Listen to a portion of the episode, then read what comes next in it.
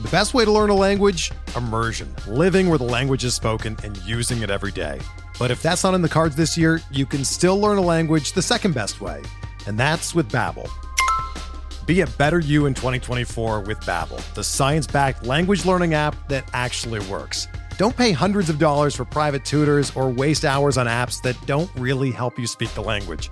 Babbel's quick 10-minute lessons are handcrafted by over 200 language experts and help you start speaking a new language in as little as 3 weeks. Babbel's designed by real people for real conversations, and their tips and tools are approachable, accessible, rooted in real-life situations and delivered with conversation-based teaching so you're ready to practice what you've learned in the real world. Here's a special limited time deal for our listeners. Right now, get up to 60% off your Babbel subscription at babbel.com slash bluewire. That's 60% off at babbel.com slash bluewire, spelled B-A-B-B-E-L dot com slash bluewire. Rules and restrictions apply.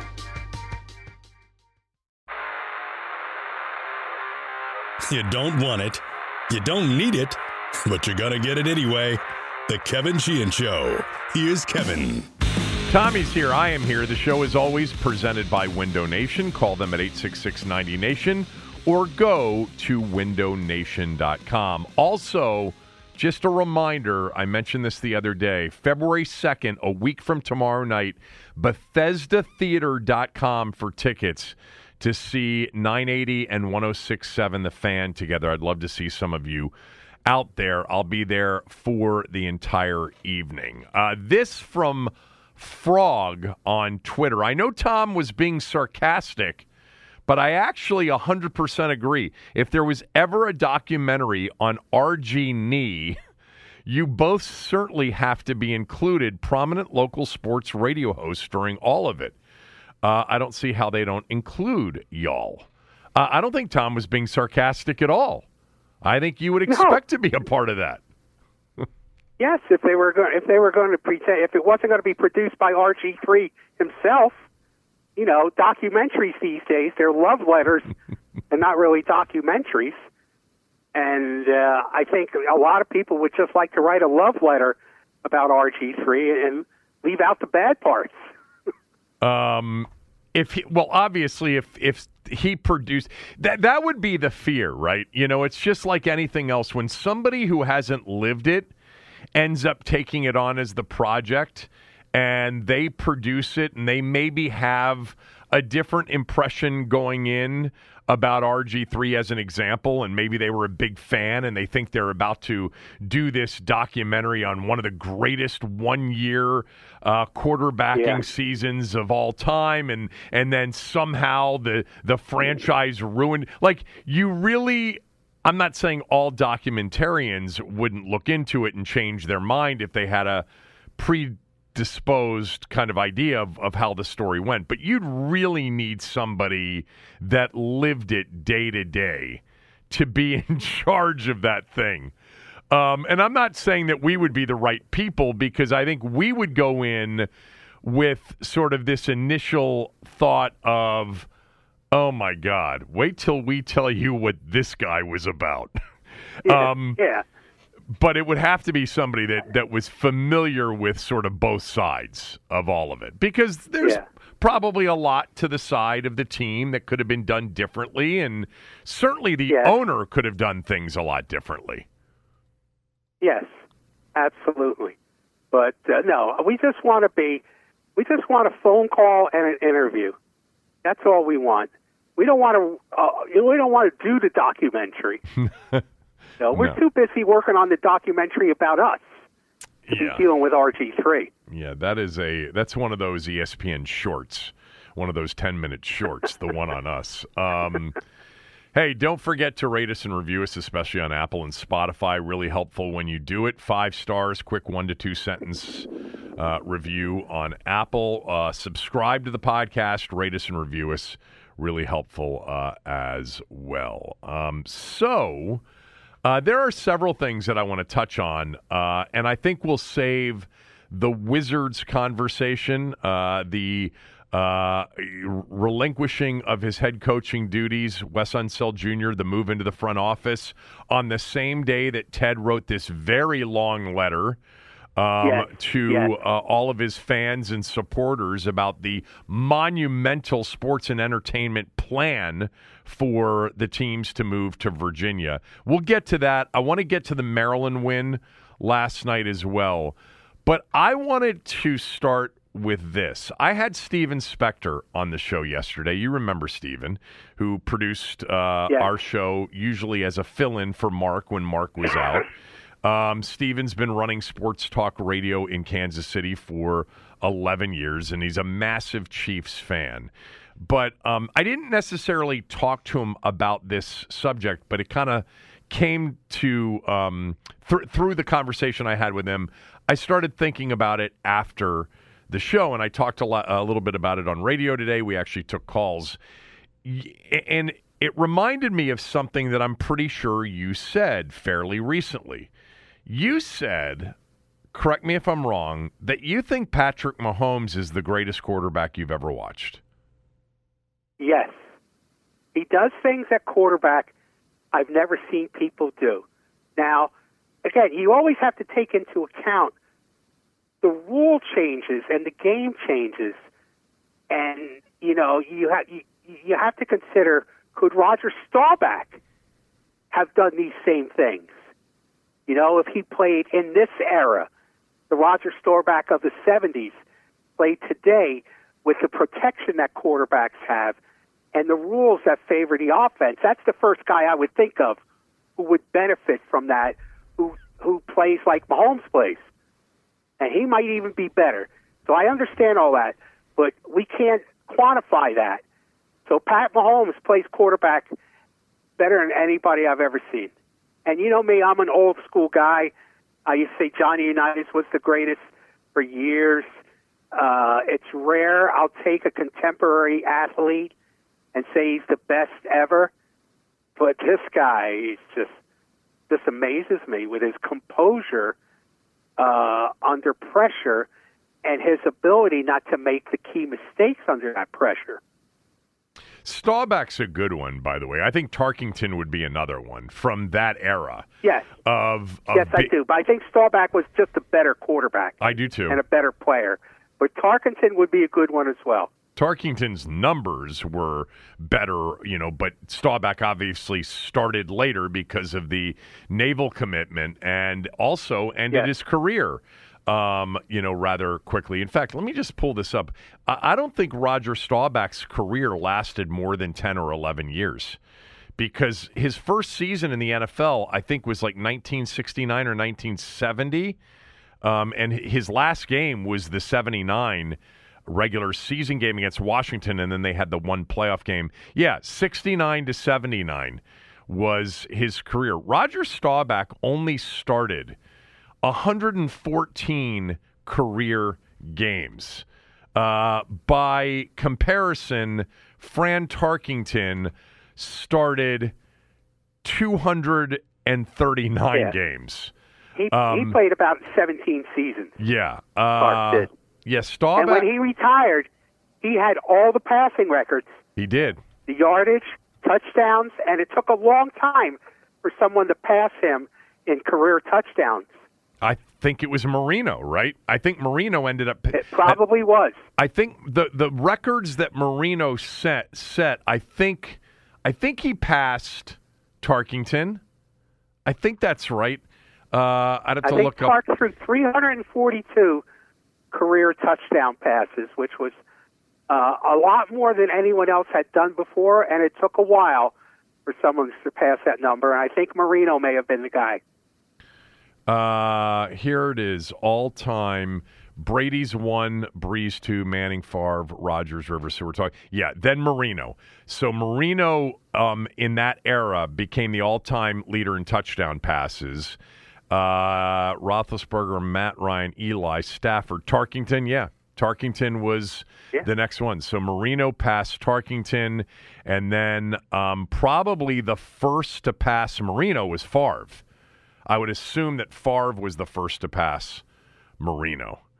Um, and I think Probably. I I think that's probably true. Um, and then in passing yards all time, again, Brady, Brees, Peyton, Favre, Roethlisberger, Rivers, Ryan, Marino.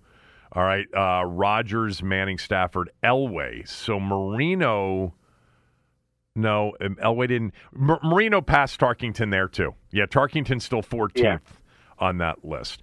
So it, it got me to thinking about the following. I, I would not.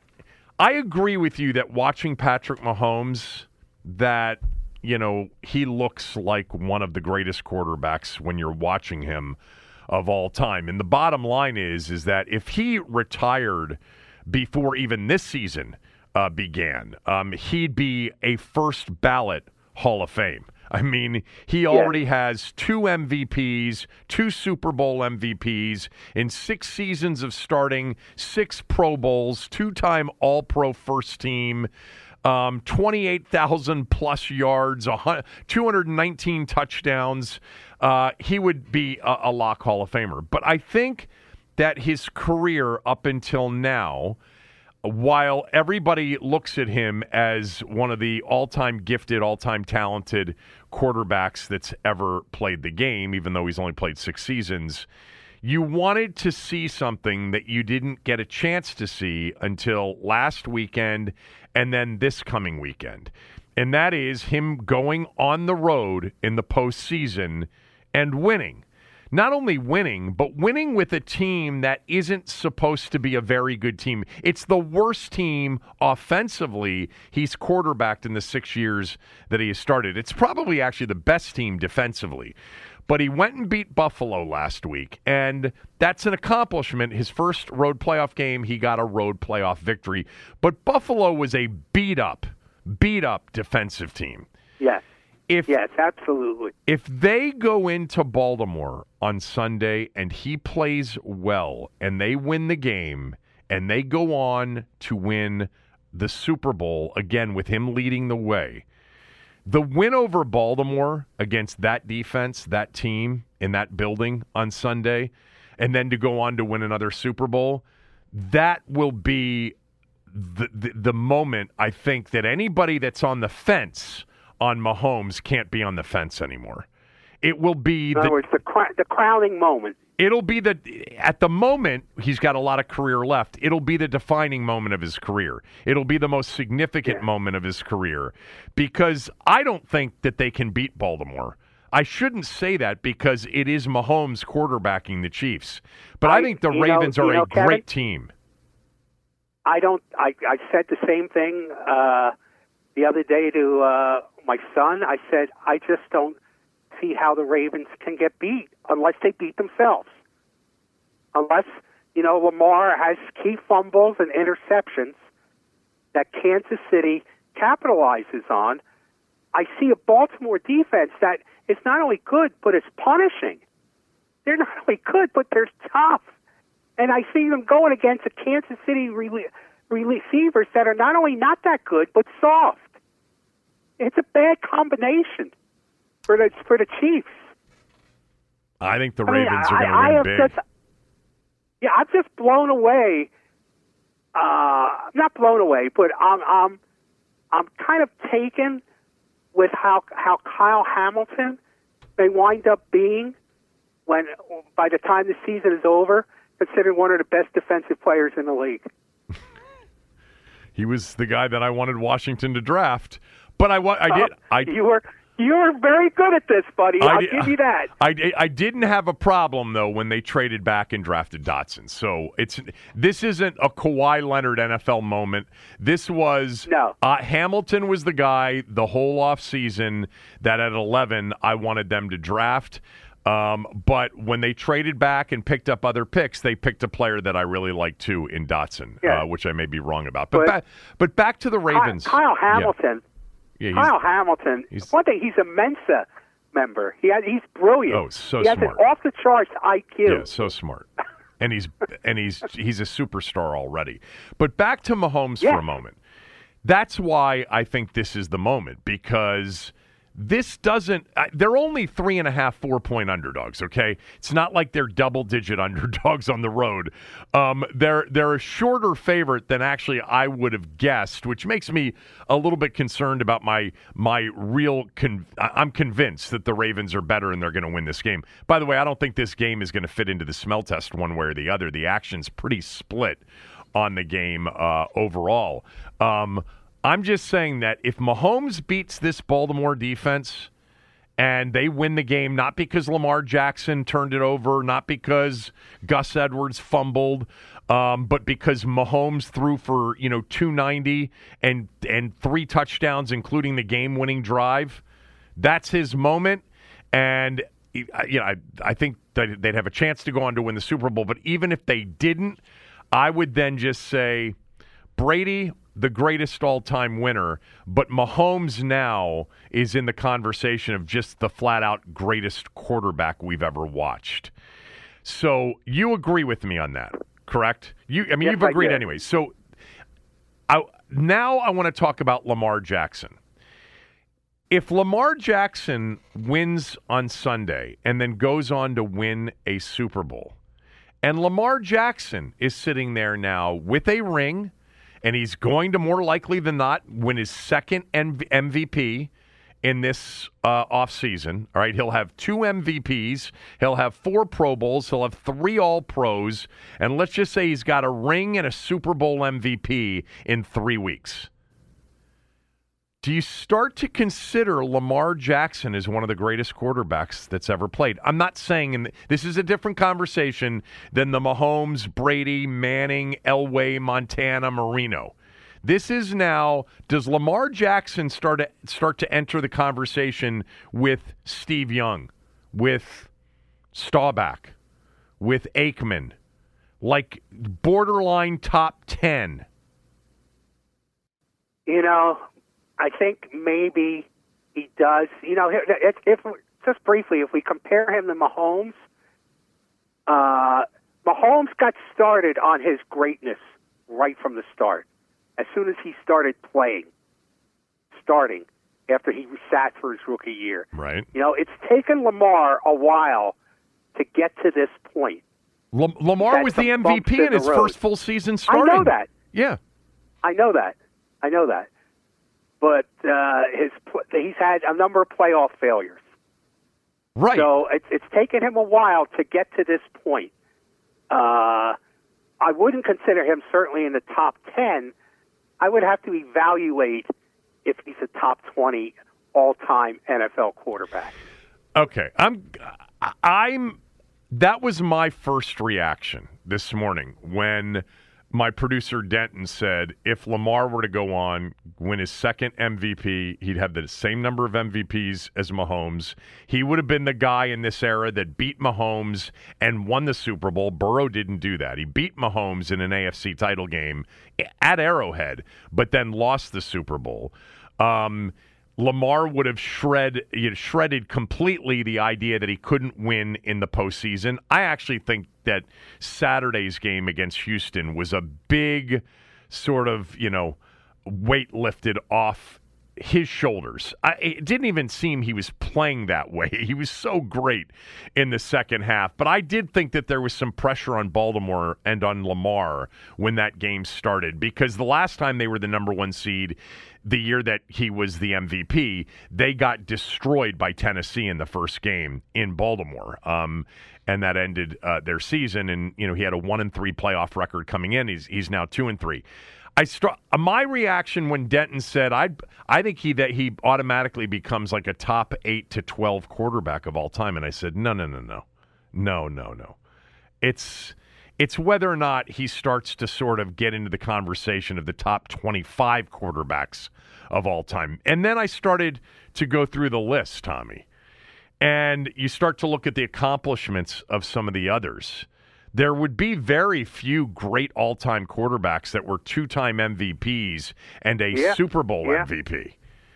Um, yeah. and and so you know Steve Young would be the comp. Like for me, I think Steve Young's all, almost been somewhat underrated in terms of his career. He was a two-time MVP, and he was. Um, you know, a three-time Super Bowl champ, but only two with him as the starter. You know, the other two with Right. Montana as the starter. Uh, but that th- that's the comp in terms of the style of play. And if Lamar gets one and he's got two MVPs and he's got a long way to go, and I think Steve Young is a top 10 quarterback or right there, right around 8, 9, 10 somewhere, I've always had him that high, then Lamar's not that far behind. He's not at 25. He's probably No, he's closer not. to 15. No. Yeah, I think he's under 15, between 10 and 15, maybe. Yeah, because I made like I made this list, you know, and I'm not including sorry, but and you can do it in yours. Baugh or Otto Graham. Okay, I'm I'm looking at like post merger um, quarterbacks. Brady, Manning, Elway, Montana, Marino, Unitas, Mahomes, uh, Rodgers, and Young. Okay, those those are the quarterbacks that to me, and in the order, I don't even care about debating the order, but those are like the nine that I've always had kind of in my top nine. You know, and then after that, you know, guys like um, I, I'm not a Favre guy. Uh, I am a Staubach guy. I am. Uh, I'm not as much a Brees guy as I am maybe more of a Warren Moon guy. But you start getting to that next batch of quarterbacks, and you know, uh, Lamar would be in the conversation of like you know Yes. ten to fifteen if he were to get this done. You know, it's interesting. You mentioned Moon, Warren Moon, and Yeah. Brees. I mean, I would pick Warren Moon as a greater quarterback than Drew Brees. Uh, even though uh, Warren Moon has n- never won a Super Bowl. Uh, look, I think I think you're right. I think Lamar is in the top 15, that 10 to 15 conversation, if he wins the Super Bowl and his second MVP. Yeah. I, I, I don't know if it's 10, but it's probably no worse than 15. And I think that would surprise people that are listening. I think, you know, people would say, wait a minute, you know, he. Just last summer, the, the Ravens were somewhat hesitant as to whether or not they were going to give him a contract. He didn't finish last year. He didn't finish the year before. That's been the issue with Lamar Jackson. That's why this is really an opportunity he needs to pounce on. Because I think the big question with him is how many of the next five seasons where he is the starter because he has essentially been the starter in Baltimore for five years. Yes, he played in 2018. He ended up playing in that playoff game, um, you know, against the Chargers. Uh, but um, it's been five years. To play another five, how many of those five are is he going to complete? Because there is a risk with that with him of being able to complete a season. He's been healthy this year. He's been great this year. He is a spectacular player. Um, but uh, let's see what happens head to head with Mahomes. The other thing that would be in sort of the uh, uh, would be a feather in the cap for Mahomes is that if he beats a feather in the cap for, for Jackson, excuse me. If he beats Mahomes and wins the Super Bowl, well, that's something that Josh Allen hasn't done. That's something that Joe Burrow hasn't done. Burrow's beaten him, almost beat him twice, but didn't win the Super Bowl. Lamar would then be the guy that would be of the this group below Patrick Mahomes would ascend to the to that that, that at least perceived next spot even though I think I would take Josh Allen in front of Lamar Jackson if I were drafting quarterbacks. I might even take Burrow. I don't know. Big big weekend this weekend. That Yes, game is, is.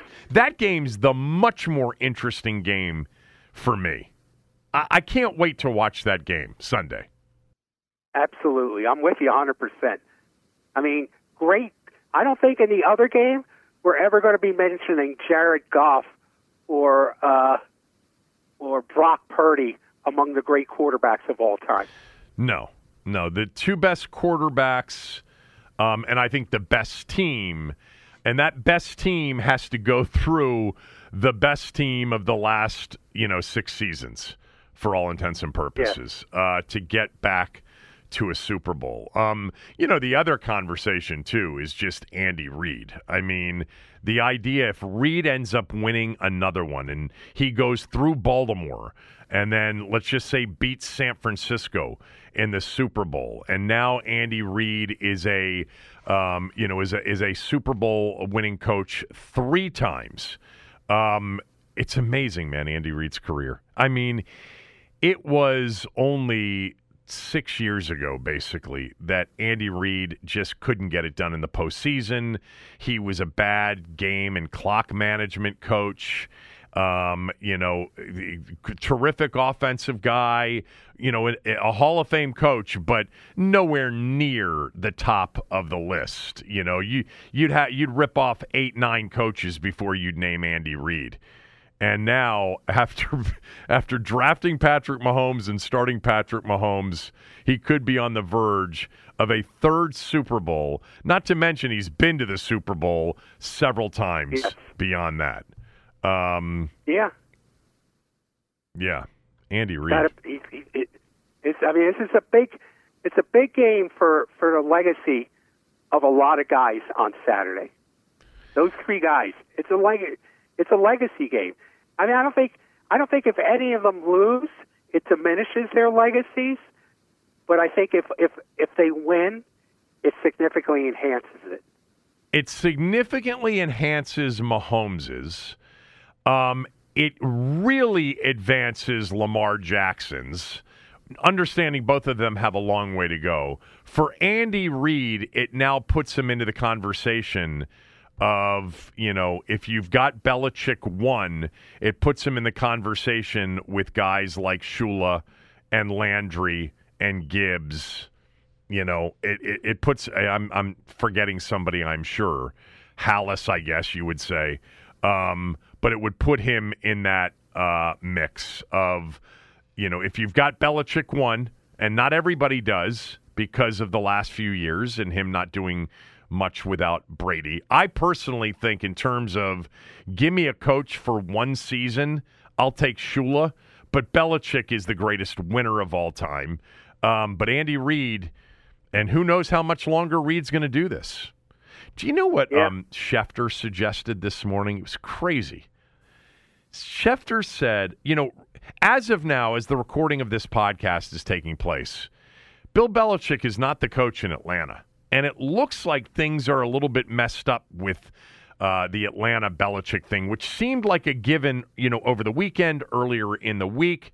And now maybe he's just asked for too much um, because Atlanta's, you know, now interviewing Vrabel and we don't know what the latest with the Falcons' job is, but it doesn't look like it's an absolute foregone conclusion that it's going to be Belichick. So Schefter, in talking about that, it's possible that Belichick doesn't get any of the available jobs now, but he said, "What if Andy Reid wins another Super Bowl and calls it quits?"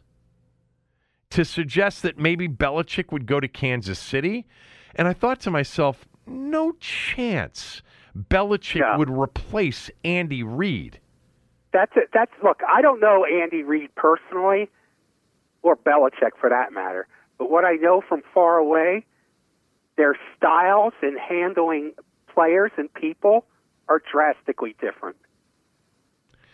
But it's not even that. It's the idea that Bill Belichick, the GOAT, most people would say, um, is going to wait and then take the Kansas City job, which is teed up to keep winning more after Andy Reid retires? No. If Belichick's going to coach again, I hope it's more challenging than that.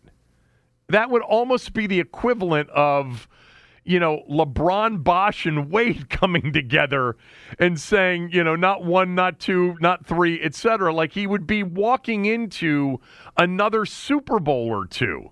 I know, but that's that's, that's not going to happen because that's like Barry Switzer uh, taking over Jimmy Johnson's team.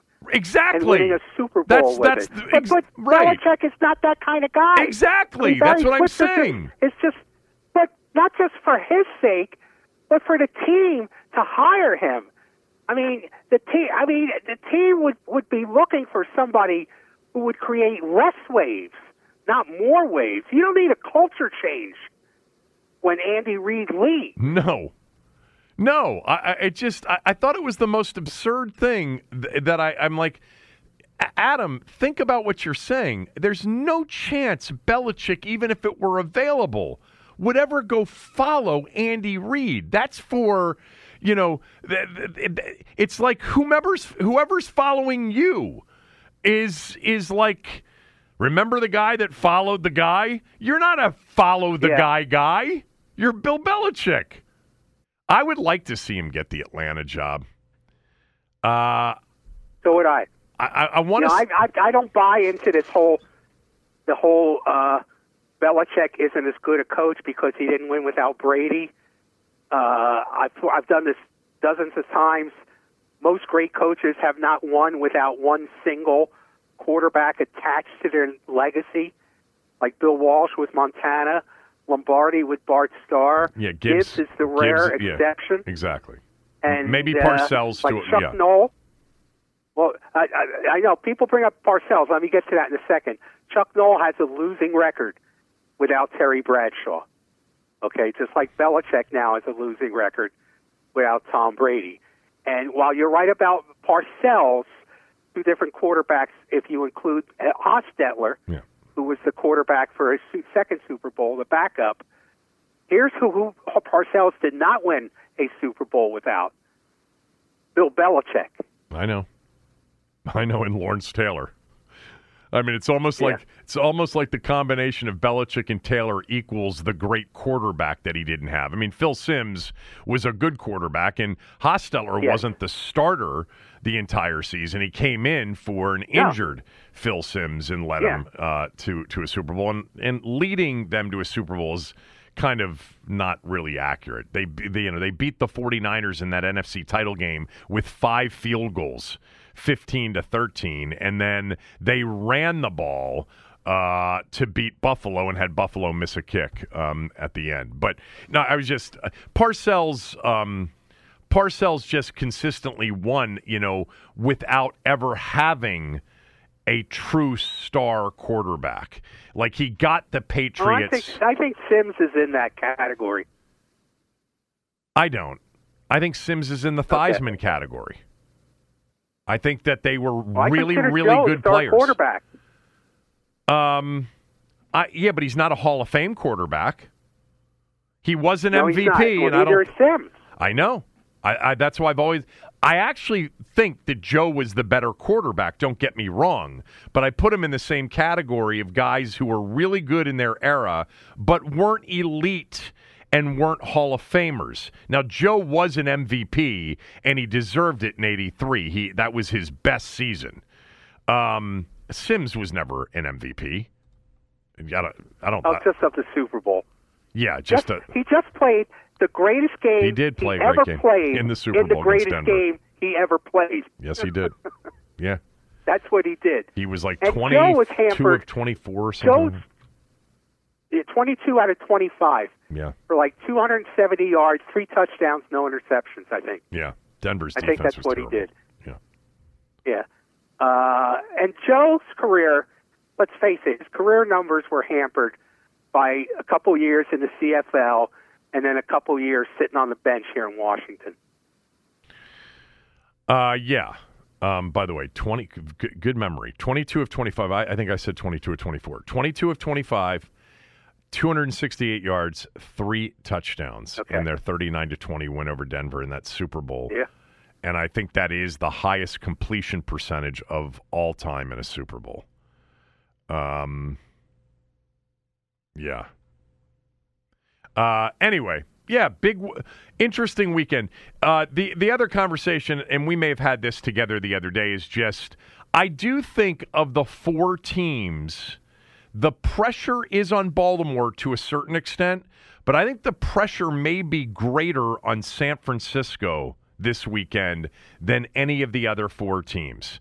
If they were to lose to Detroit at home, the bottom line is that Kyle Shanahan's a great coach and they've assembled a great roster, but they have whiffed badly at the quarterback position. And because of it, they don't have anything to show for it other than a couple of conference championship game appearances and one Super Bowl appearance, but they didn't win it. Okay.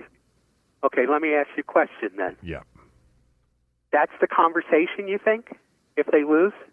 Yeah, I th- I've talked about this all week, and maybe we didn't do this on Tuesday.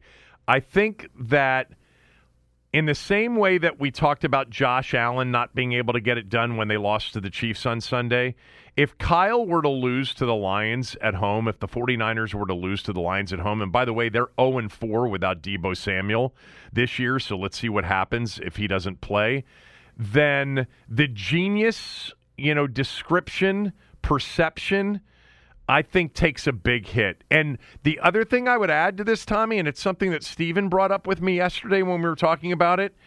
Deebo Samuel, you know, banged up. George Kittle's been banged up here and there. McCaffrey, Trent Williams is 35 years old. Uh, you know, it's not like the window's shut, but they've got some cap issues going into the offseason. And they the window might be at least starting to close a little bit because they are they they they they're a physical team and yet because of the way those guys play sometimes they miss games and they're not getting younger. So yeah, pressure on the 49ers this weekend, maybe more than any other team. What do you say? You're probably right. I mean, Detroit I mean, the fans there, they can't believe they're in the NFC Championship game. In terms of pressure, Detroit is the Cinderella uh, team uh, right here. They have they have probably the most likable coach uh, in the playoffs, even more than Andy Reid uh, and Dan Campbell. Uh, but uh, I'm kind of curious if that conversation of the San Francisco failure includes the new Washington general manager. Um, I don't think it would include him as much, Tommy, because it's all about the quarterback evaluation and failure to find the quarterback. They tried with Trey Lance, and that was obviously a big whiff. Um, you know, the first move that they wanted to make that they never were able to make uh, was for Cousins. They went with Garoppolo. Uh, they've gone with Purdy. I don't think Purdy played well last week. Purdy has not played no, particularly well without Deebo Samuel on the field. Um, and they almost lost Saturday night. Uh, he he was great in that final drive. Give him all the credit in the world. And I'm not sitting here and telling you that Brock Purdy isn't a good quarterback, but I don't see greatness in Brock Purdy at all. Um, I mean, it's funny how that conversation about Brock Purdy is gone here this year. Like, you know, if you dare question Purdy because he's a seventh round pick because that's what people want to say. Oh, just because he's no, just because I've watched him and he's he's good. It's it's all right to say he's okay and not say that he's great. He's not great. There's nothing about the way he plays that's that speaks to, you know, top five, top seven quarterback, even though he was in the MVP conversation. Um, but yeah, uh, house money Detroit. House money really for Kansas City. They weren't supposed to be here. Uh, a little, right. a little bit of pressure on Baltimore, but I think they took a lot of that off the plate with the win over Houston. But it's probably better that Baltimore is playing Kansas City rather than Buffalo because everybody will understand if they lose to Mahomes. But the 49ers, they've got to they've got to have something to show for all of this. They've been a great team with a great roster, but they don't have a ring to show for it, and they've only been to the Super Bowl once. Yeah. But Adams, Adam Peters, to answer your question, I think Kyle Shanahan was the primary decision maker when it came to quarterback for their roster. I think that's even been said before. And Brian Griese was actually right. more involved in the Brock Purdy selection than even Adam Peters. So he, I don't know that you blame Adam Peters for any of the decisions, and I don't know that you credit him for drafting a guy that's, you know, an NFL starter in the seventh round. Yeah. Okay. So, uh, since this is your last show of the week, the two championship games on Sunday. Let's start with Baltimore and Kansas City. Give me a prediction. I like Baltimore, uh, thirty to twenty. I think they're. I think they're really going to. I mean, these Kansas City uh, receivers. I think I think they're going to be running for the exits when they face Kyle Hamilton and that Baltimore defense and Roquan Smith and those guys. You know, I, I compare it. I remember when Tampa won the Super Bowl with Warren Sapp and, and that crew. Uh, that was that was the same year that they played uh, Washington, right? Um, no, no, they they lost No. to the Rams in the NFC Championship game the year that they Okay, beat that was Washington. Yeah, That was it. That was but they it. had Brad the, Johnson the at quarterback the year they won it. Right, right. That's right. The Rams. Uh, I mean, the uh, the Bucks defense always reminded me of a heavyweight champion or any kind of champion in boxing who wins the championship rounds, wears down an opponent throughout the fight, and you not even notice it until the tenth round comes around, and the other guy is just spent. He's got nothing left, and the champion is just getting started. That's how I see the Ravens defense. I see them winning. I mean, I see them a, a third and fourth quarter winning team, and I think they're just they're just going to beat down on the Chiefs, and it'll take its toll. And come you know the third and fourth quarter, the Chiefs won't be able to hold up. They just won't. I agree with you. I I do think Rashee Rice has turned into, and I I thought I felt this way going back to watching him in college. I, I think he's turned into a legitimate weapon for Kansas City at wide receiver. But I agree with you. I just think Baltimore is much better, um, and uh, that Tampa team's an interesting comparison because remember that's the year after the Baltimore team with that great defense won the Yeah. Super Bowl. Um, and in the case of Tampa, right? Correct me if I'm wrong, but it was the corner, it was Dexter Jackson, the the, the safety that won the MVP of that Super Bowl. I'm pretty sure uh, that that's who won that Super Bowl MVP, right? Wasn't Dexter Jackson remember. a Super Bowl MVP? Um, yeah, he was the Super Bowl MVP, and the Super Bowl went over the Raiders. Anyway, I see I see a 30-20 Ravens win. 30 to 20 Ravens win. All right. Um, what about the NFC Championship game, 49ers and Lions? Uh, I'm going to go with Detroit. Really? Uh, yeah, I'm going to go with Detroit. I think Detroit's going to win this game. Uh, I think Deebo Samuel, if he's on the field, is not going to be effective enough. Uh, I think he won't be on the field long, uh, like in the last game, and uh, I just think that Detroit will will, will, will punish them defensively enough and uh, limit their offensive weapons and they've got they've got some kind of karma going. I mean, I'm I'm going with the momentum and the Detroit love. What's your final score? Detroit's going to win. Prediction? I think Detroit's going to probably win uh, 24-21. Wow. A lion the Lions finally make their first Super Bowl. By the way, Baltimore beat Detroit in the regular season 38 to 6. Um, Baltimore crushed San Francisco 33 Yes, to 19. Uh, All these good teams they crushed along the way. I don't know if I mentioned this already on the pod this week. I, I know I mentioned it on radio, but the look ahead point spreads, Baltimore would be a five point favorite over Detroit. I actually thought it would have been more than that. Um, and against San Francisco, the look ahead line is a pick 'em. That's surprising to me, given what they did to San Francisco on Christmas night.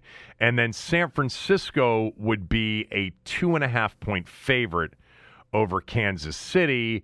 And the Chiefs would be, I think, a three point favorite over the Lions. That would be a rematch, too. Um, there's, unless it's Kansas City, San Francisco, any other matchup is a rematch from the regular season, including Detroit, Kansas City, which we saw as the very first game of the year. All right, Tommy's got, One last thing. yeah, One last thing. yep.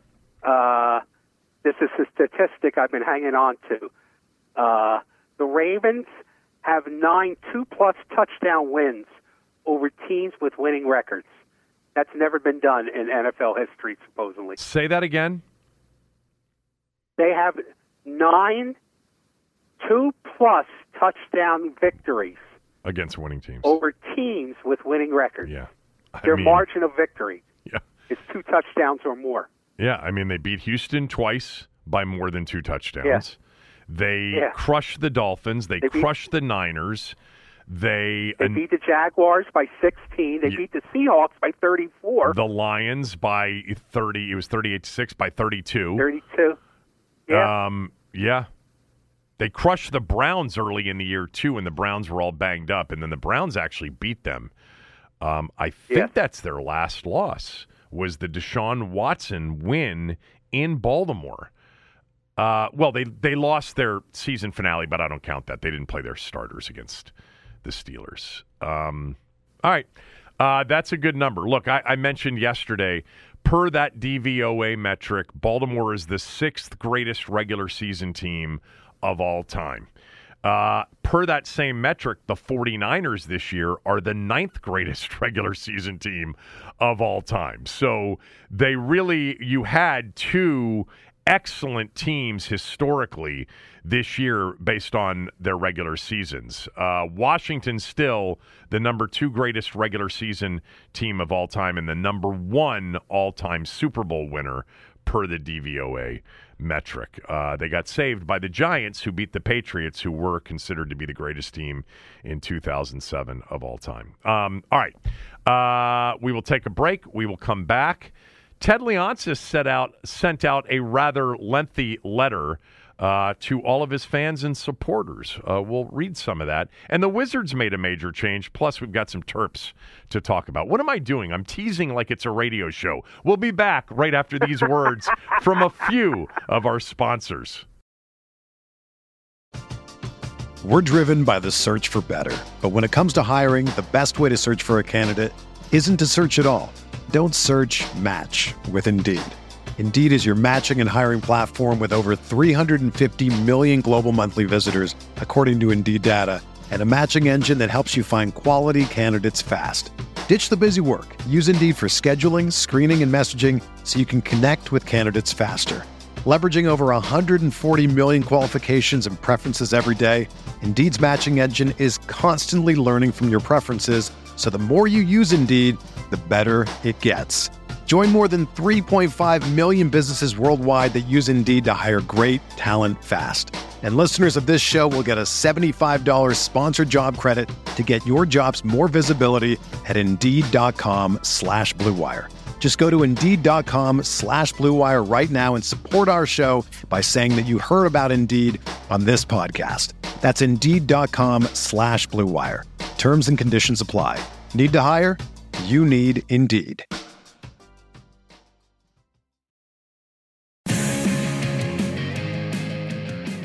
All right, Tommy, tell us about Shelley's. T- today at Shelley's Back Room is Cuban Day. And it's mm. always great to be at Shelley's Back Room when it's Cuban Day because their special is their Cuban burger. One half pound of Shelley's custom blend, which is Angus ground chuck, beef short ribs, and beef brisket on a butter toasted roll with Cuban roasted pork loin slice Oh, with cheese. That sounds great. I mean, this is just. let me tell you something. Seriously. If Fidel Castro was in Washington D.C. today, yeah, he he would he would go to Shelley's. He'd say, you'd have a "Give story. me one of your best cigars," because Shelley's only has the best cigars, the top twenty-five rated by Cigar Aficionado, and give me that Cuban burger. Mm. Yeah. That's where you want to be, or not just today or any day, because they have a menu of excellence, like the Sports Fix does, a menu of excellence every day at Shelley's Back Room. You can find out more at Shelley'sBackroom.com. I'll tell you, the worst thing you do on this show for me is when you read the Shelley's menu when I haven't had lunch yet. Um, that sounds that sounds Does that so good. great? Oh yeah. Um, all right. Uh, so before we get to some of the local sports news uh, of the day, um, uh, the Dave Canales, the uh, Tampa Bay offensive coordinator, goes to Carolina. So that leaves Washington, Seattle, and Atlanta now as the three spots that have yet filled uh, their coaching um, uh, uh, vacancies. And I think still, like I said yesterday, I think Ben Johnson's going to be the new head coach. I think that that is a really high probability. I think everything out there points to Ben Johnson getting offered and him accepting the job when the Lions lose. Uh, in they can interview him, and they're going to Detroit on on Monday, but they can't hire him if they're playing in the Super Bowl, as Tommy uh, expects them. Uh, so Canales to Tampa, Harbaugh to the Chargers. And Vic Fangio got hired in Philadelphia to be the Eagles' defensive coordinator. So Rivera uh, did interview for that job, according to the Post, according to Nikki and Mark Maske. Um, but they hired Vic Fangio to be the defensive coordinator there. I had um, several of you asking me if I knew that the Eagles weren't going to hire Ron Rivera. When I said the other day, I would highly doubt that the Eagles will hire Ron Rivera to be their defensive coordinator. I think if he ends up with a job, it'll be as a linebackers coach with maybe an associate head coach title, something like that, if he ends up coaching anywhere. Um, no, I didn't know that at all. I just I just don't think Ron Rivera is going to get hired to be a defensive coordinator. Did you see the defense this year? Did it get any better when he took over the responsibilities? I think he has got some, you know, clout in the league with a lot of people. He garners a lot of respect um, among uh, teams and players. So I could see him if he really wanted it being on a staff and as an advisor or as a linebackers coach slash associate head coach, something like that. I don't see him having a top three job on a team. Um, I just don't. Uh, and if Philadelphia is the one job that he was interviewing for as a d- defensive coordinator, that goes to Vic Fangio, who is now 65 years old. Um, uh, I'm surprised that Miami wanted to move on from him. But anyway, um, all right. So I'll give you the first swing at this, and I'll set it up for everybody. Ted Leonsis, first of all, uh, if you even have noticed, the Wizards moved Wes Unseld Jr. out of the head coaching position and into a front office advisory role after two and a half years of being the coach. By the way, when I saw two and a half years, I was like, really? It's been two and a half years for Wes Unseld Jr.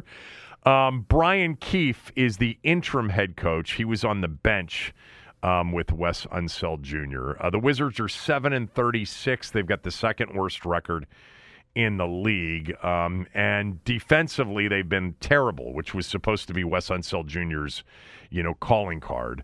Um, I'm not sure why they're doing this, um, because the intent here is to be a not very good team uh, in 2024.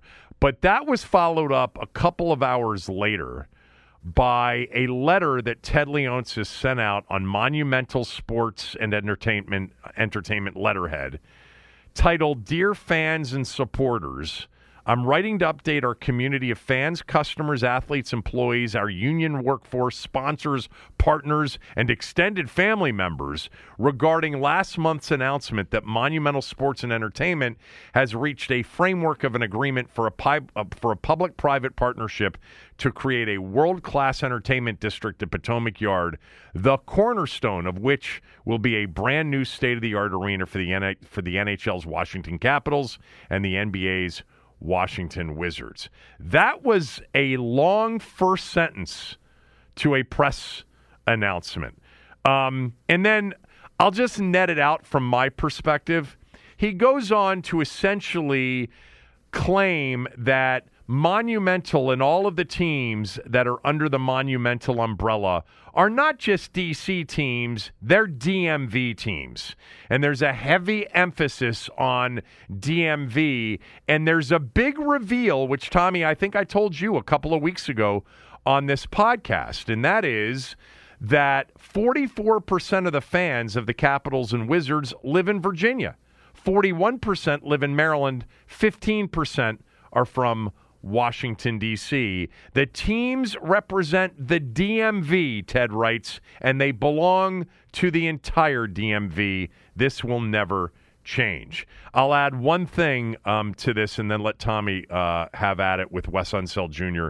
and this press uh, announcement on the update on this. Not once in this entire letter, and I read through it uh, while I was on the air because uh, it came through while we were doing radio this morning. Not once does he mention how any of this will lead to his teams winning more, specifically his NBA team. Um, this is all about hey, I know you're mad at me, many of you are, for leaving DC, but we're not a DC team. We're a DMV team. All right, have at it. What did you what did you think of the day uh, that was monumental, moving Wes Unseld Jr. into the front office and this long letter from Ted?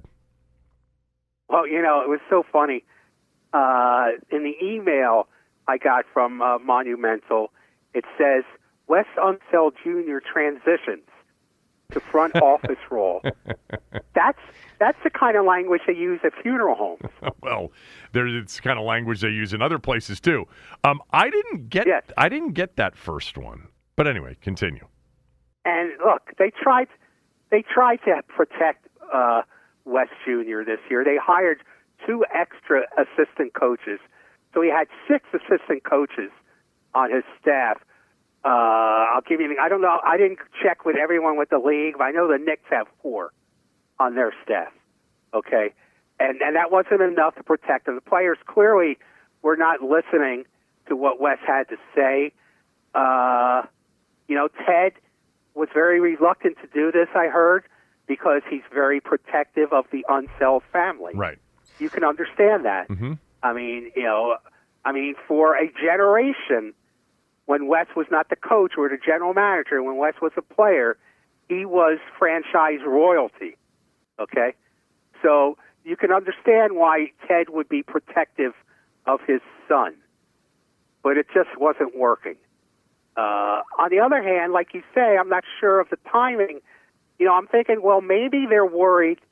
Maybe they might have a worry about young players, uh, you know, wasting their their development moments with a coach that nobody on the team listens to or respects. But there aren't any young players on this team that are really going to be part of their future, are there?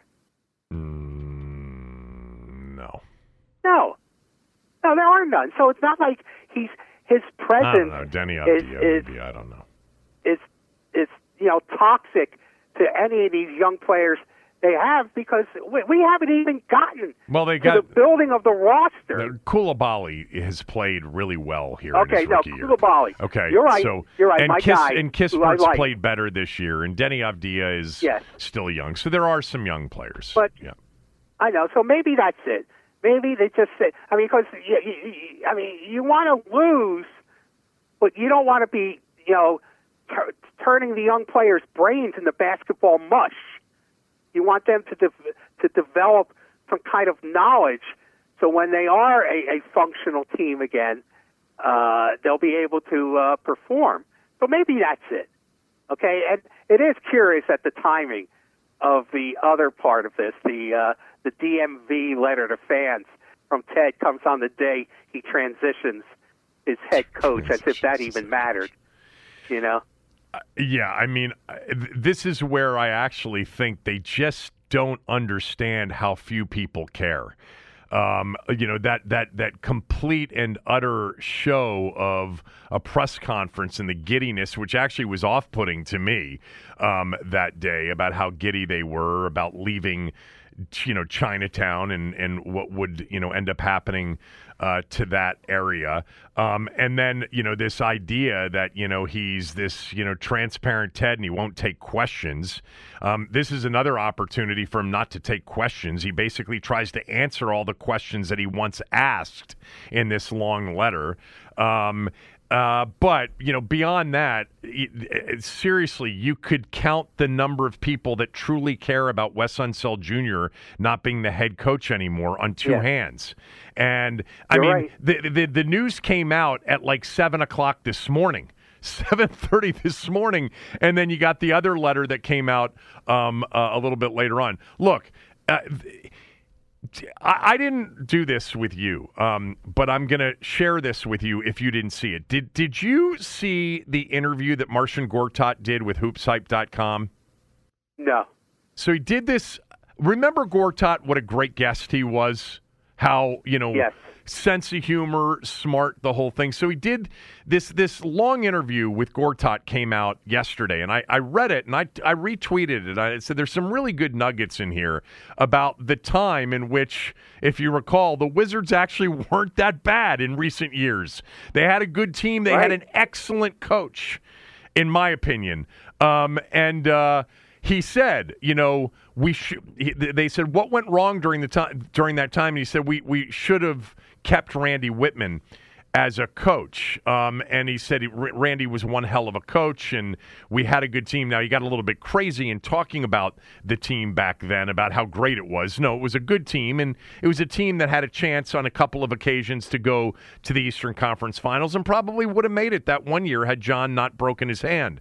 But the point is, is that they got rid of a really good coach in Randy Wittman that was excellent uh, in in in holding people accountable. He wasn't everybody's favorite on that team, but he was the right coach for John Wall and Bradley Beal and Gortat. And so they hired Scott Brooks, and Scott Brooks was the nicest guy in the world. Scott couldn't draw up an inbounds pass at Oklahoma City when you watched. It was like how many times in clutch situations they couldn't even get the ball in bounds. Um, and then they have the big consensus, like you compared the hiring of Tommy Sheppard, but you could also say the hiring of Wes Unseld Jr. to everything that you know you thought and and and and perceived Josh Harris doing with this search committee. My God, the number of people and I, I don't know, did they use search firms for Wes Unseld Jr.? I mean, and they he messed that up too. Terrible hire. Terrible hire. And uh, but but there if he's sensitive about the reaction to Wes Unseld not being the coach after two and a half seasons, he doesn't have to worry because nobody cares. It pains me to say that because it's the team in town that you know other than the, than Maryland basketball and the football team now that I'm a little bit more into now that we've got some excitement here in the offseason and who knows maybe a new day I want the Wizards to be good again. I love the NBA playoffs. I want my team to be relevant.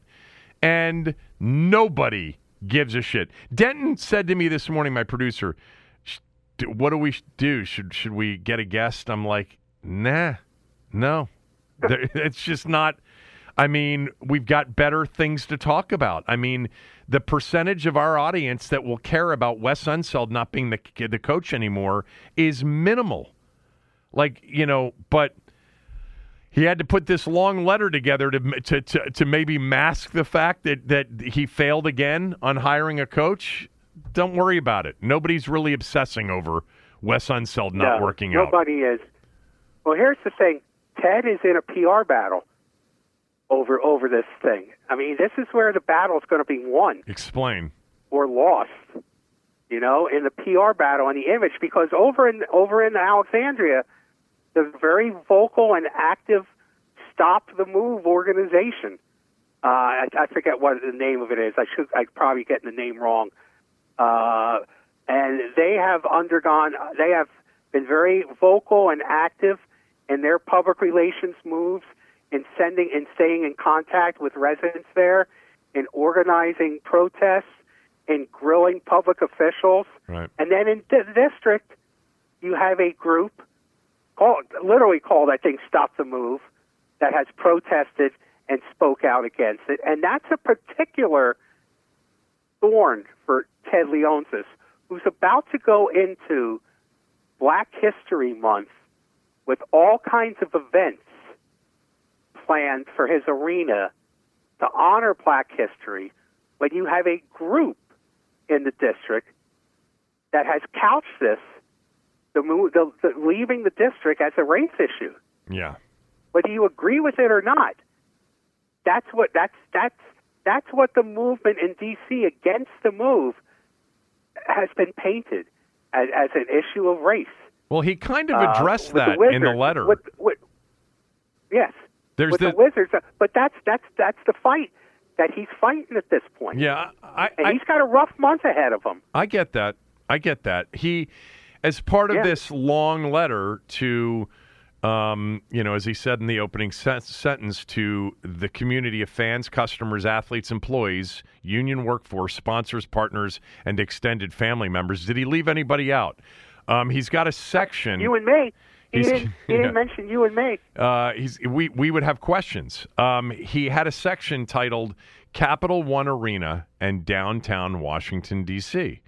And this is the I'm going to read it real quickly. Um, I want to address the situation around Capital One Arena. We care about downtown Washington, D.C. We are proud of the years of support that we have provided, and that is why we would be open to the opportunity to maintain a presence by continuing to manage Capital One Arena through 2028 and beyond. We intend to continue to support downtown Washington, D.C., and we are confident that in working with the city, Capital One Arena can remain a vibrant, part of the fabric of downtown Washington, D.C. for years to come. At the same time, it is clear to us and many of our neighboring businesses and residents in Chinatown that the needs of downtown Washington, D.C. and its businesses and residents are significant and challenging for the city. Just as Monumental Sports and Entertainment was part of the initial renaissance of downtown Washington, D.C., we would like to be part of the next renaissance.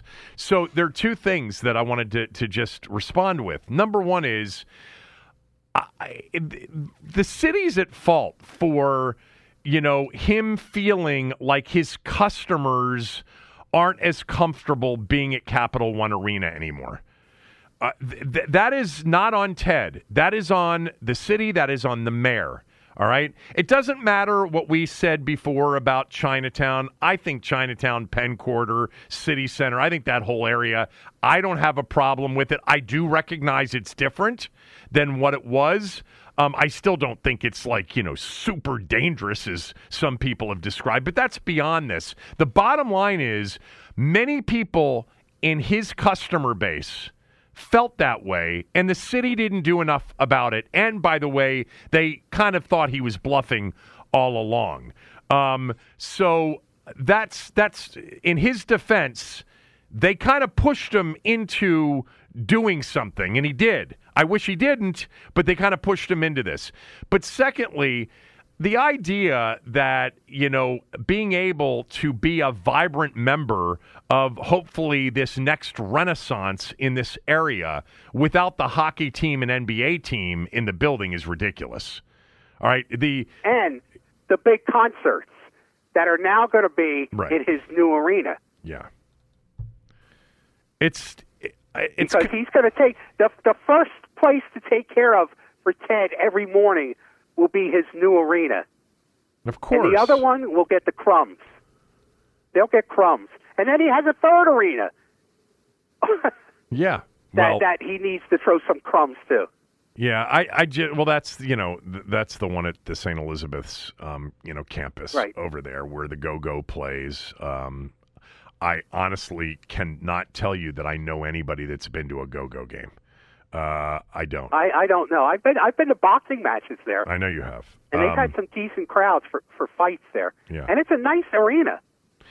but I like it. But I think he says in that paragraph something that is true, and in his defense, um, you know, perhaps if we were in the same position, presented with the same opportunity that Virginia was uh, proposing, we probably would. I, I- I think I, I, it's very possible I would have done the same thing and come to the same conclusion. The city was not supportive thought he was bluffing and came with some sort of late 11th hour offer that still wasn't anywhere near the Virginia offer. Meantime, over the last couple of years, especially post pandemic, you know, there hasn't been nearly the same level of security on game nights. Ted's had to pay for that out of his own pocket. You don't have to weep for him, but it was more of a city responsibility. I can imagine that there were some frustrating days for the people uh, in the Wizards Caps front offices and, and business offices, and certainly in Ted's office. But still, I wish that it would work out, but I don't think it's going to. Um, anyway, Well, I'm I'm I, I still think there's a chance it's not going to work out. okay. I mean, I still think there's a chance they're not going to be able to make this move. But you're right. The city is at fault for not taking care of the teams that they had already in their borders before they went went around flirting with the with the football team. You needed to take care of what you have before you try to gr- grab more. But So let- you're 100% right on that. The city fell down, the mayor fell down. This is why they're under tremendous pressure to accommodate and figure out a way to get the football team in the district. Yeah. I mean, it gives Josh Harris a lot more leverage than perhaps he had Yes. before, as we talked about a month ago. And also, as we talked about a month ago, I think if you gave sports fans in the DMV uh, a choice of two of the four pro sports teams to be in the city, they'd pick the Nats and the Skins. They they would pick the football team and the baseball team over the hockey team and the basketball team. Um, so if we end up with that, uh, so be it. And again, it's not like they're moving to Fredericksburg. Uh, I know. It's I you know. One other thing that Yeah. he talked about in the letter, something that, I mean, he's he's been talking about this for over a decade, and I hate it. What? I mean, it's just it's just it's just the, the premise of him trying to show he's smarter than everybody else. The whole super cities conversation. right. He uses that like from Richmond to to New York, or from Richmond Delaware. to Boston. We're all just oh. one big city. Yeah. You know, yeah. Ted City, Ted Land. Yeah. Yeah, he called D- the DMV. The DMV is a super city. We have three international Yeah. airports, two in Virginia, one in Maryland, dozens of renowned public and private universities, large green spaces, most notably the National Mall, a defining business sector, in our case, the federal government, and finally, professional sports teams. Well, DC is a. Tommy, you've been here long enough, and I've lived here my entire life. This was a completely different city 30 years ago. It is now. I've been here for 40 years. Yeah. It is. It. I'm not going to call it the a, a southern, a sleepy southern city like it was apparently in the 40s and the 50s and even into the 60s. I didn't live during that time, but it was a city with you know for a long period of time that was not a northeastern city personality wise, sports teams wise, culturally, food um, etc. It was a federal government town with definitely affluence, high education, um, but it wasn't a booming business market. There was no tech corridor in Northern Virginia. There was no biotech corridor in Montgomery County. Um, and then it started to change in many ways because of Abe Pollin's decision to build the, you know, MCI Center in Chinatown. And Yeah. all of a sudden we became a city of neighborhoods. We were never a city of neighborhoods 30 years ago.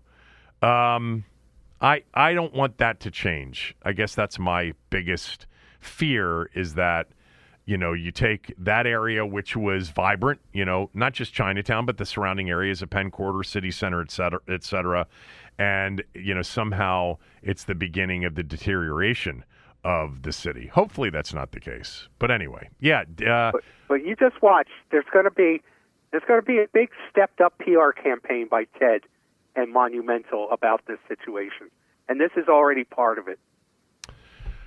All right, uh, let's finish up. I want to talk about Maryland's surprising win last night at Iowa, uh, and we've got a "You Heard It Here First bold prediction for the week. So we'll, we'll get to that and more right after these words from a few of our sponsors.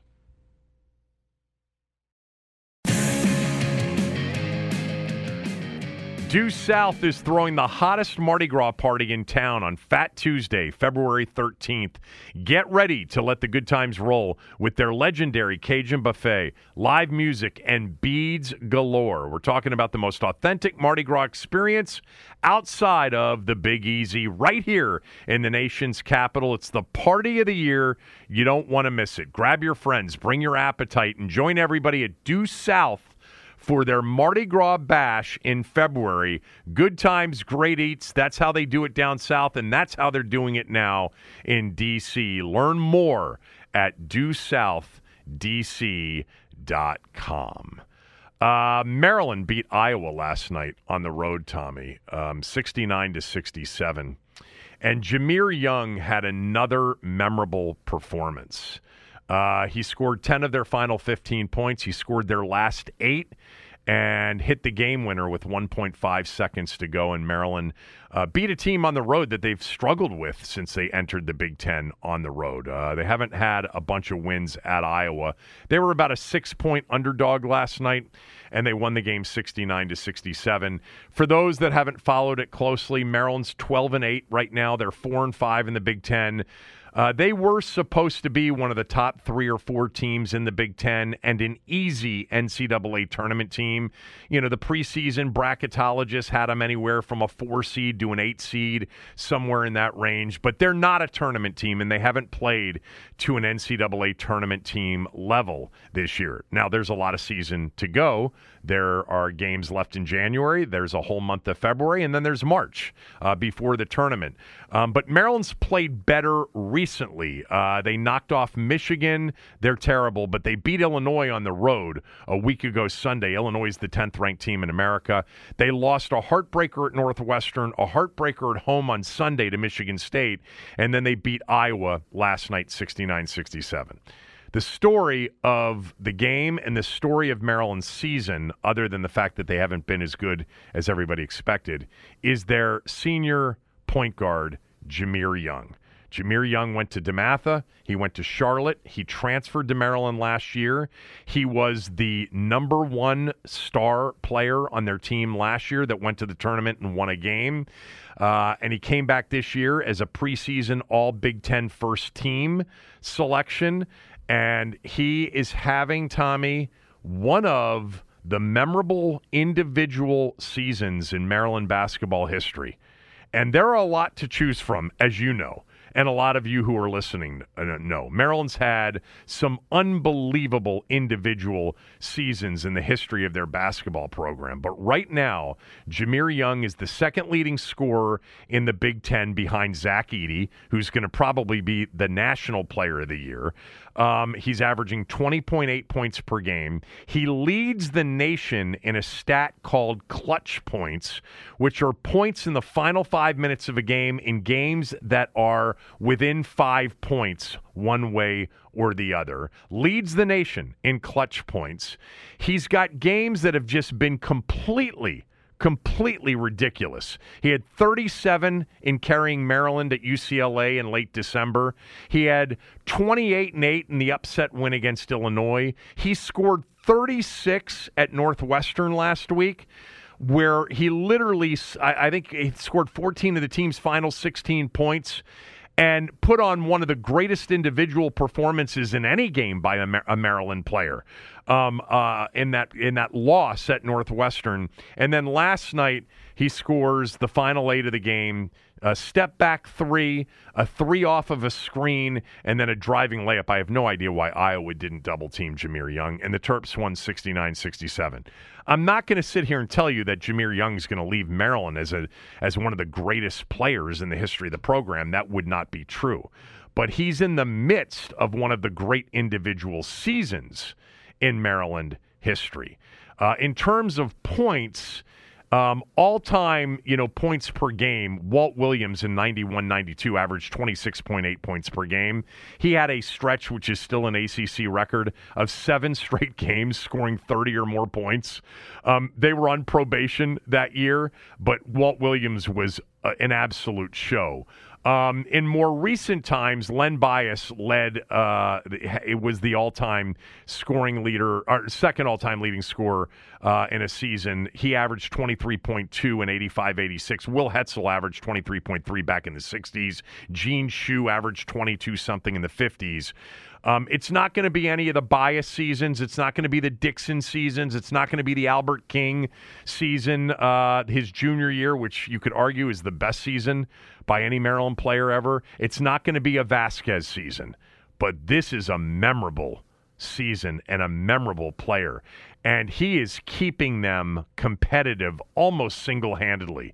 They do have Julian Reese in the post, and in, on some nights, and he had a good night last night. He's significant. Donta Scott's significant at times, but Tommy Jahmir Young is a lock to be a first team All Big Ten, and I think has a chance to be an All American this year. Uh, whether Maryland makes the tournament or not, he's got a chance to be, you know, among those top three all American teams. You know, maybe make the the last player on the third team. That may be a bit of a reach. I'll admit that. There's a lot of season to go, but my God, is he a good player? He is insane as a scoring point guard. Uh, and he's kept Maryland competitive, you know, almost by himself. I have not seen him play. well, th- I guess I guess my point is, if you haven't seen him play, uh, and you have some time away from a Kojak or a Rockford Files repeat, maybe turn him on um, and see Hey, uh, speaking, how, speaking how well Rockford he's Files, playing. I, oh boy. I've got something for you, but we can do it when the you heard it here first that you want to talk about. Not talk about. I just want your prediction. Let's get to our bold predictions for the week. You heard it here first. I've been waiting to hear what the big announcement was going to be, and you got it right here. Heard it here first. All right, Tommy, what's your bold prediction for the week? well, my bold prediction. I thought that this is this is like the zombie segment. This one, I think it's dead. It it, it like rises from the grave. Well, is the, the Mike Tomlin thing didn't work out for you, it would appear. No. No. But it was a it so was you're a great keeping track of these? Well, no, I so just somebody on your staff is paying attention to these. I just thought that that was a, a really nice, you know, uh, bit you were doing there for a little while with with Tomlin. I enjoyed it. Anyway, go ahead. That's good.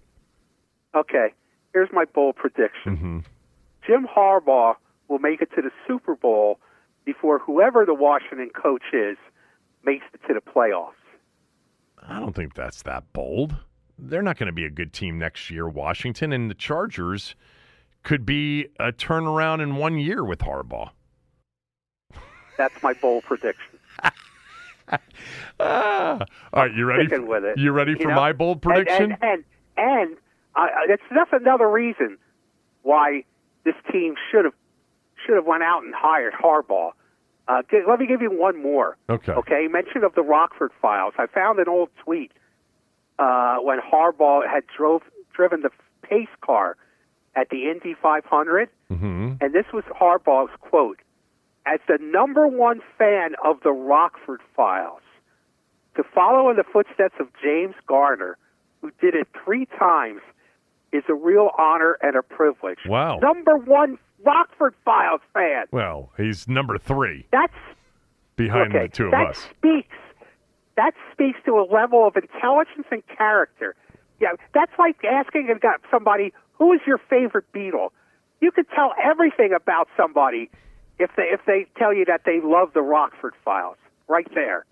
okay. Well, what is So it? there- that- who, who was your favorite Beatle? My favorite was John. Uh, mine was George. Yeah. Really? Yeah. That's it. That's like the introspective one. Yeah, The and that quiet introspective model. Paul, which isn't fair, is the kind of like shallow, not very thoughtful model, and John is considered the smart one, and Ringo considered the clown. I'm gonna get the, the the the book on George Harrison. Apparently, is great. Just came out recently. All things must pass. Um, and I- I've got that on my list along with whatever else you give me for the summer. Here's my bold prediction.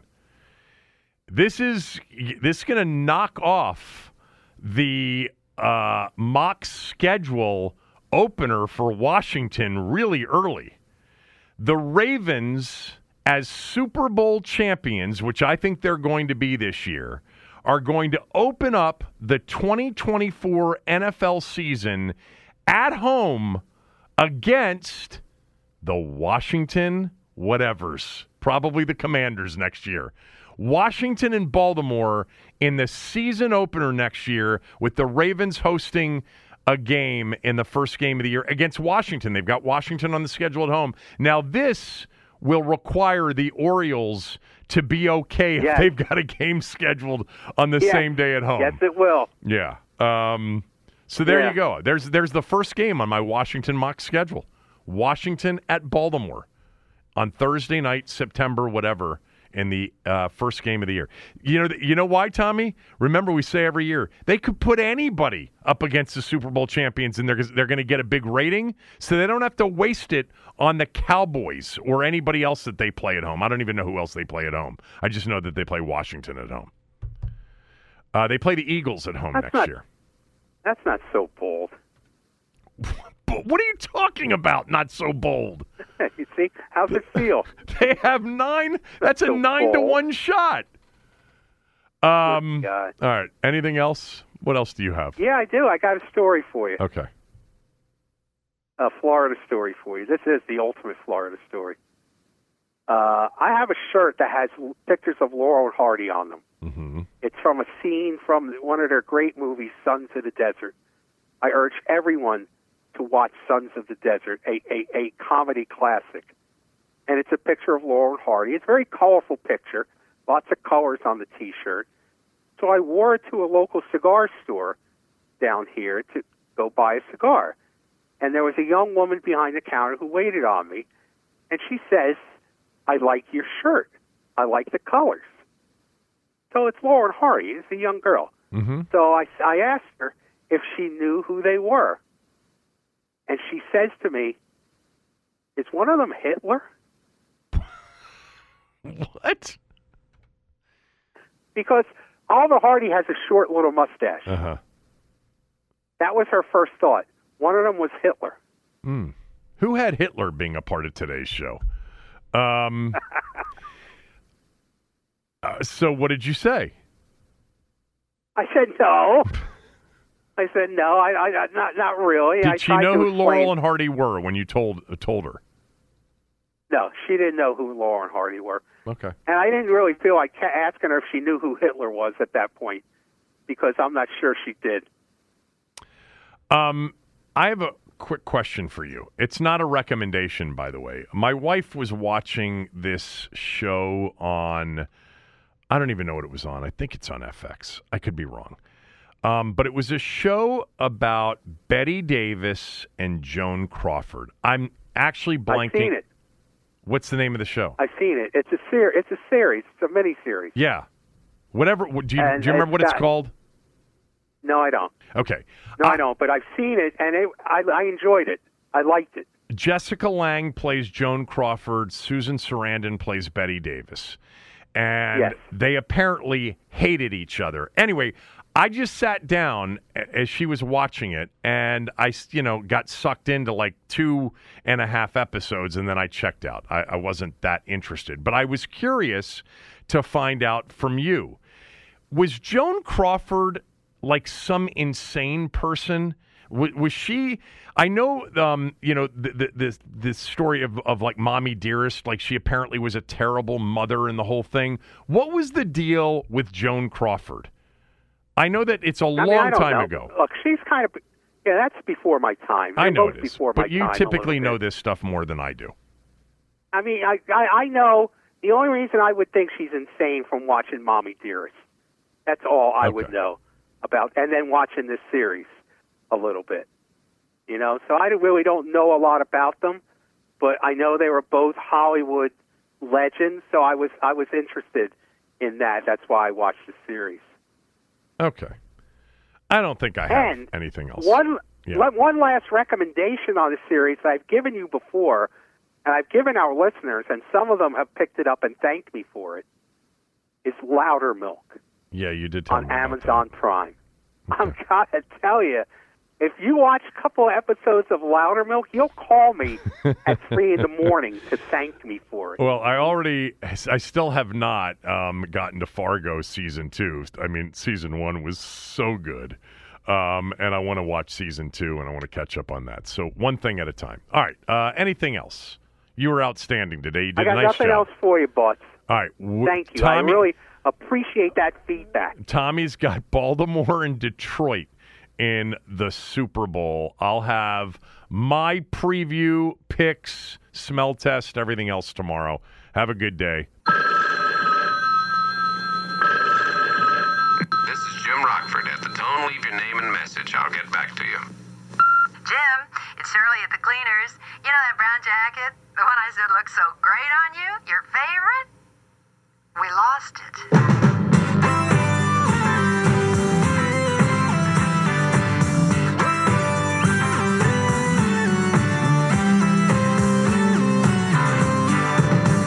Everyone is talking about magnesium. It's all you hear about. But why? What do we know about magnesium? Well, magnesium is the number one mineral that 75% of Americans are deficient in. If you are a woman over 35, magnesium will help you rediscover balance, energy, and vitality. Magnesium supports more than 300 enzymatic reactions in your body, including those involved in hormonal balance. From functional medicine doctors to mental well being and female hormone experts, we all know that magnesium is the one mineral to improve all aspects of well being and health. But which one? Magnesium Breakthrough from Bioptimizers, the trusted choice recommended by leading experts with seven best absorbed forms of magnesium to ensure your body receives the support it needs for overall well being. Go to bioptimizers.com slash balance today and use code BALANCE10 for 10% off. Support your journey to wellness at B-I-O-P-T-I-M-I-Z-E-R-S dot com forward slash balance. Magnesium Breakthrough from Bioptimizers, your foundation to optimal health and vitality.